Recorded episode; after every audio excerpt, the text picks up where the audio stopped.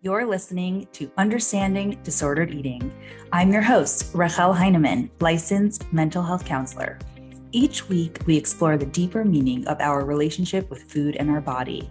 I interview experts in the field of eating disorders and psychoanalysis to bring you the answers about why you do the things you do and bring you one step closer to a healthier relationship with food and yourself. All right, let's get started. All right, folks, here we are, episode 74. If you're listening to this in real time, this is the second podcast episode after a break. So I am super excited to be back with you all chatting about some of these really, really, really important topics about eating disorders, psychoanalysis. I mean, you know my jam already by now. Just one update before we jump into today's episode. It's been a minute that I haven't talked about in my newsletter, which I'm obsessed with. And for those of you, of course, that are not currently subscribed, you can always do so and always unsubscribe should it become boring to you. But it has been weekly up until now, or up until before break. Right now, I'm continuing to do it monthly for just right now. We might continue to go back to weekly. Who knows? I will pop into your inbox every single month instead of every week. And uh, of course, if you have any feedback on that, let me know. But just to make sure that we keep it fun and keep it fresh and sustainable right now, it's going to be monthly. But, anyways, link in the show notes, link on my website for more fun stuff. Today's episode is just you and me. And what we're talking about is the idea that advice and recommendations are never universal, which is interesting. I just made a universal statement, whatever. This is for you if you're the kind of person who reads something, listens to something, hears someone tell you something, and you're like, oh, is that why I'm having trouble doing this? Or would that help me? And either you implement it or you think that you should implement it or you feel bad for not implementing it. Which, if we're going to bring it to your relationship with food, I mean, come on. How many of you are looking online or searching for podcasts or stuff on social media about what to do to become healthier, to lose weight, whatever it might be. And then you hear that it's this secret thing or this superfood or this particular workout. I mean, come on, how many of us have fallen trapped to that? Now, the reason why I think this is so important, besides for healing your relationship with food, is because this happens with everything. It's going to happen your entire life. Everyone is going to have an opinion. The internet is going to have an opinion. And especially the marketing people are going to like to use clickbait and, you know, make you feel like you're missing out if you don't do what they say.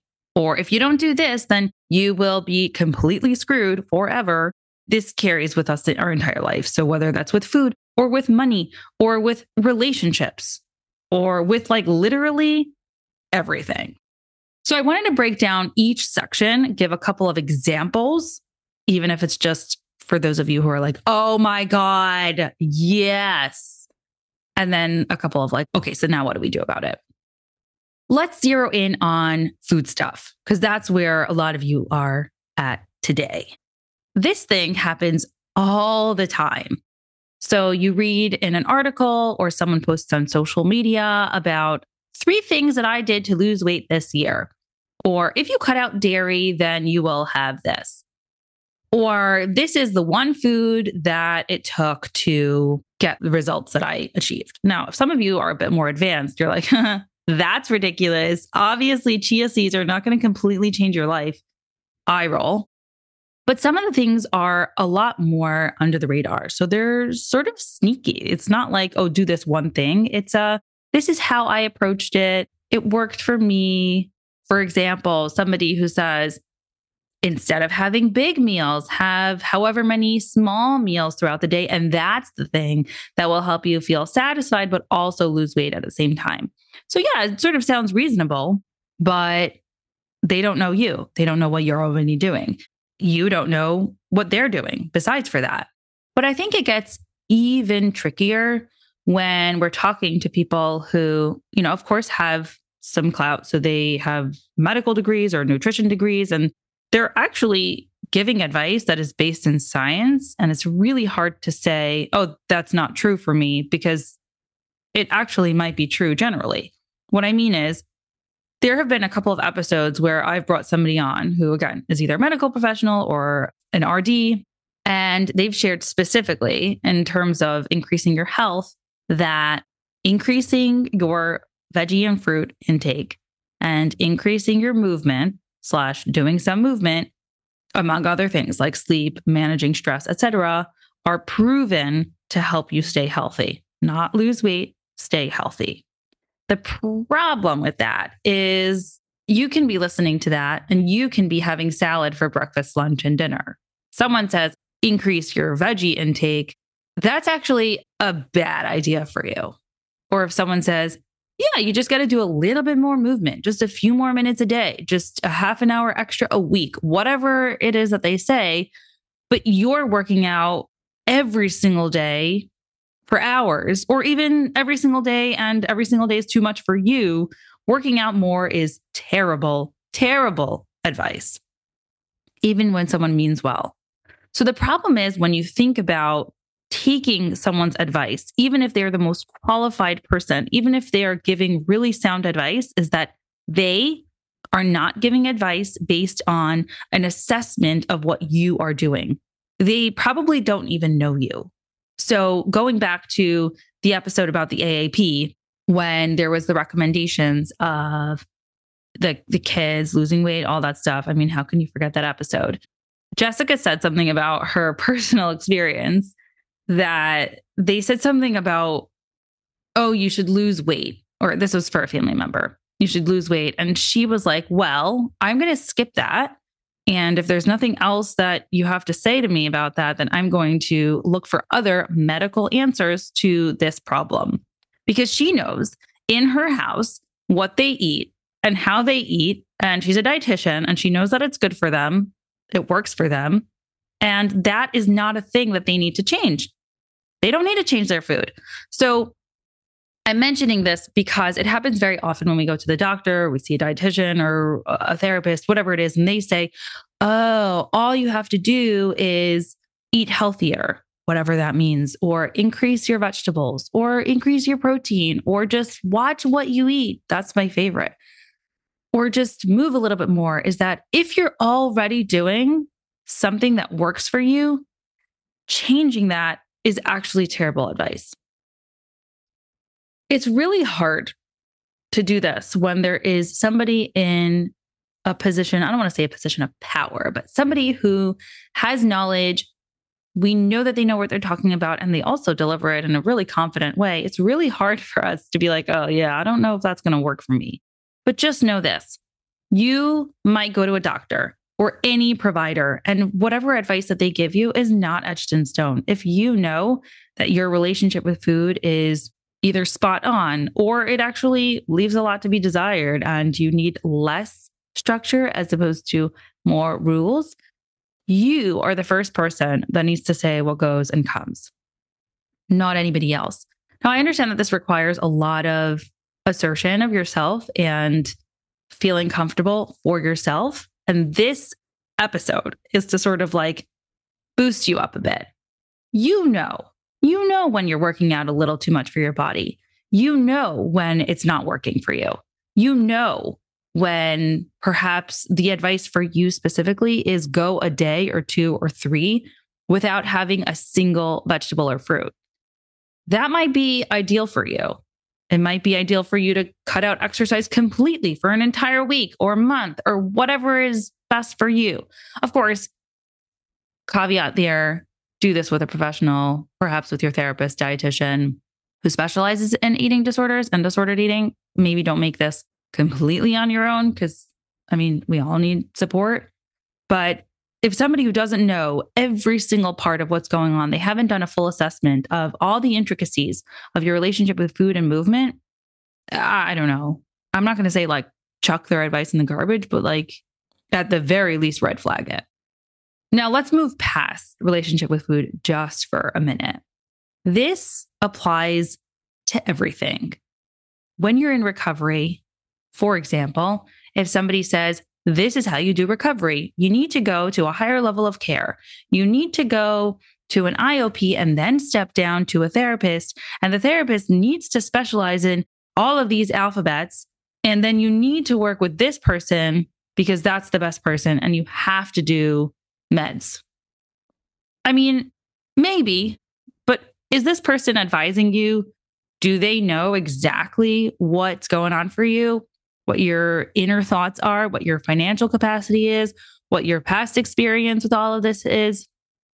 If the answer to that is yes, and they're still saying, This is what I think is best for you, this is what my advice would be, then maybe you can have a conversation about that. But if they don't know all of it, oh, yeah, they don't really have a place to say that.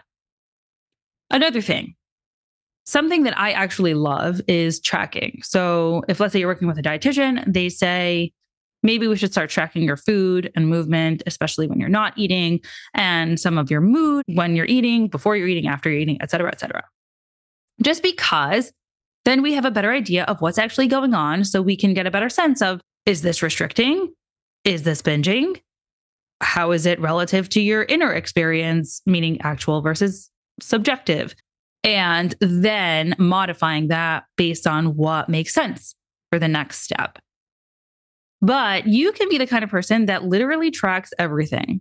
You have your Apple Watch and your Fitbit and your spreadsheets and your who knows what systems, and you know everything in the last five years to a T. You know exactly which week you binged on what and when and all the circumstances. If that's you, maybe tracking more is a terrible idea. And I say this even when I'm a huge fan of tracking, I'm a huge fan of journaling. But if you're the kind of person that just writes and writes and writes and writes and writes, it doesn't do anything for you. And it ends up either pissing you off or you don't actually get connected with your emotional experience because of it. Maybe it's time for a break. So, even doing recovery, even doing therapy is so, so different for everyone. There is no one size fits all. Obviously, you know, my chip on my shoulder with the alphabet soup of CBT, DBT, ACT, or ACT, and EMDR. I mean, like the IFS, the alphabet goes on and on and on. If you don't know what I'm talking about, oh, hallelujah to you. If you don't know what I'm talking about, God bless you. But I don't practice that way.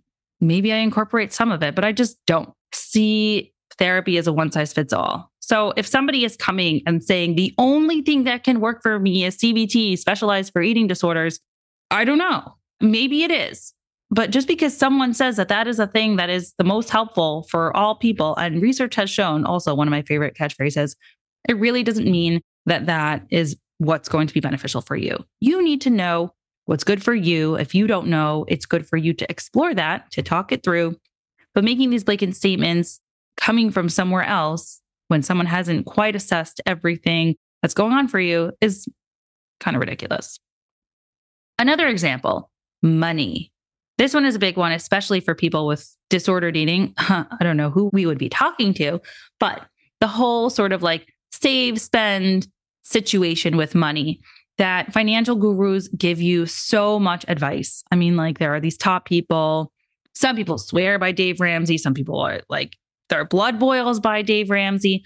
But the bottom line is, is that it works for some people and it really, really, really doesn't work for other people. So if someone's saying, you got to save X percentage of your money, you need to make sure that you're putting this much to retirement or this much to your debts. And you shouldn't have this type of debt and you shouldn't do that. And you should do this.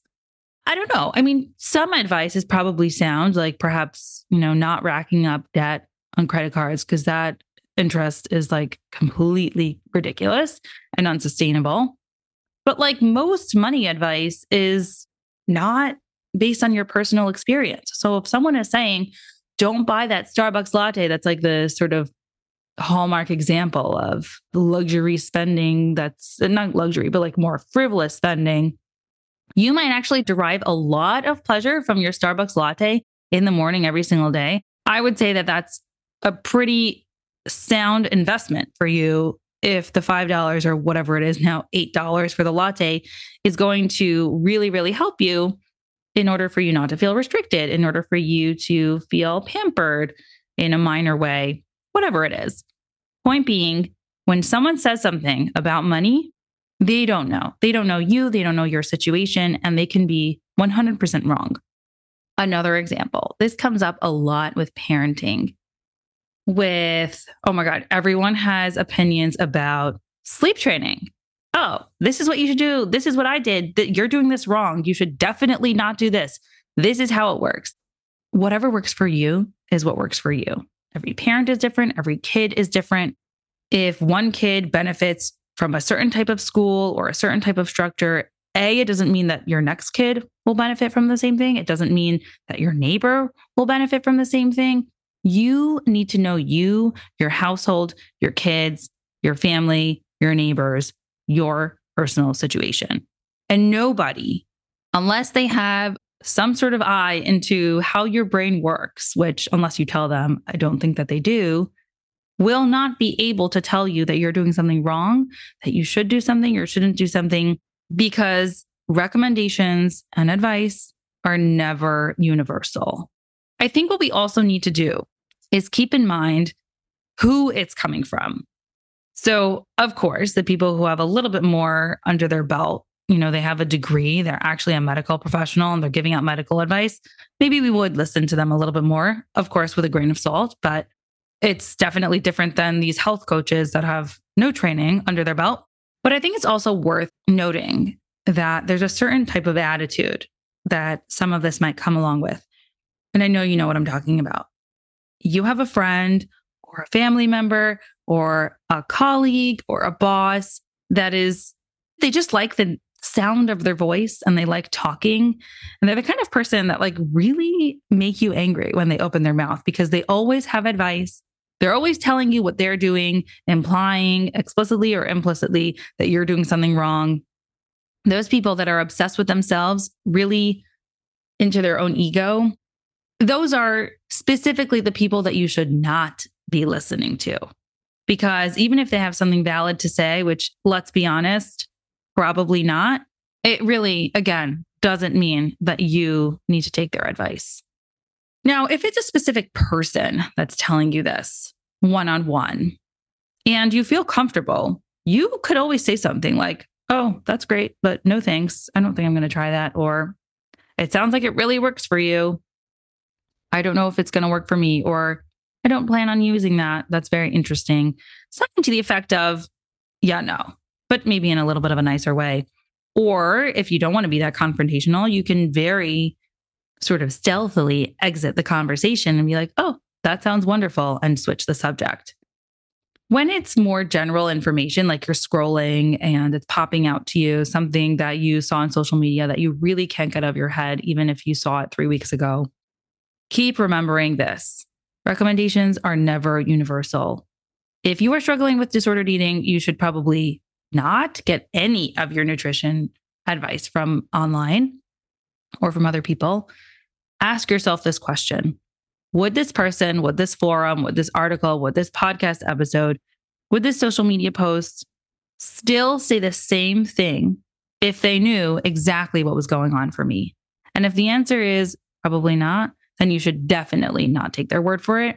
If you're unsure, maybe it's a sign for you to get more individualized help and support to try to figure out what could work for you. So, if there is one thing that you have learned from today, is that advice is never, ever, ever universal. Just because someone loves it doesn't mean it works for you. it doesn't actually even mean that it works for them. But take it with a grain of salt. You do not owe it to anyone to follow anyone's advice. Ever. You made it to the end. Thank you for listening. Every single one of your downloads means so much to me. If this conversation is leaving you wanting more, be sure to sign up for my newsletter. You'll have the opportunity to reply back directly to me over there. Can't wait to see you in your inbox.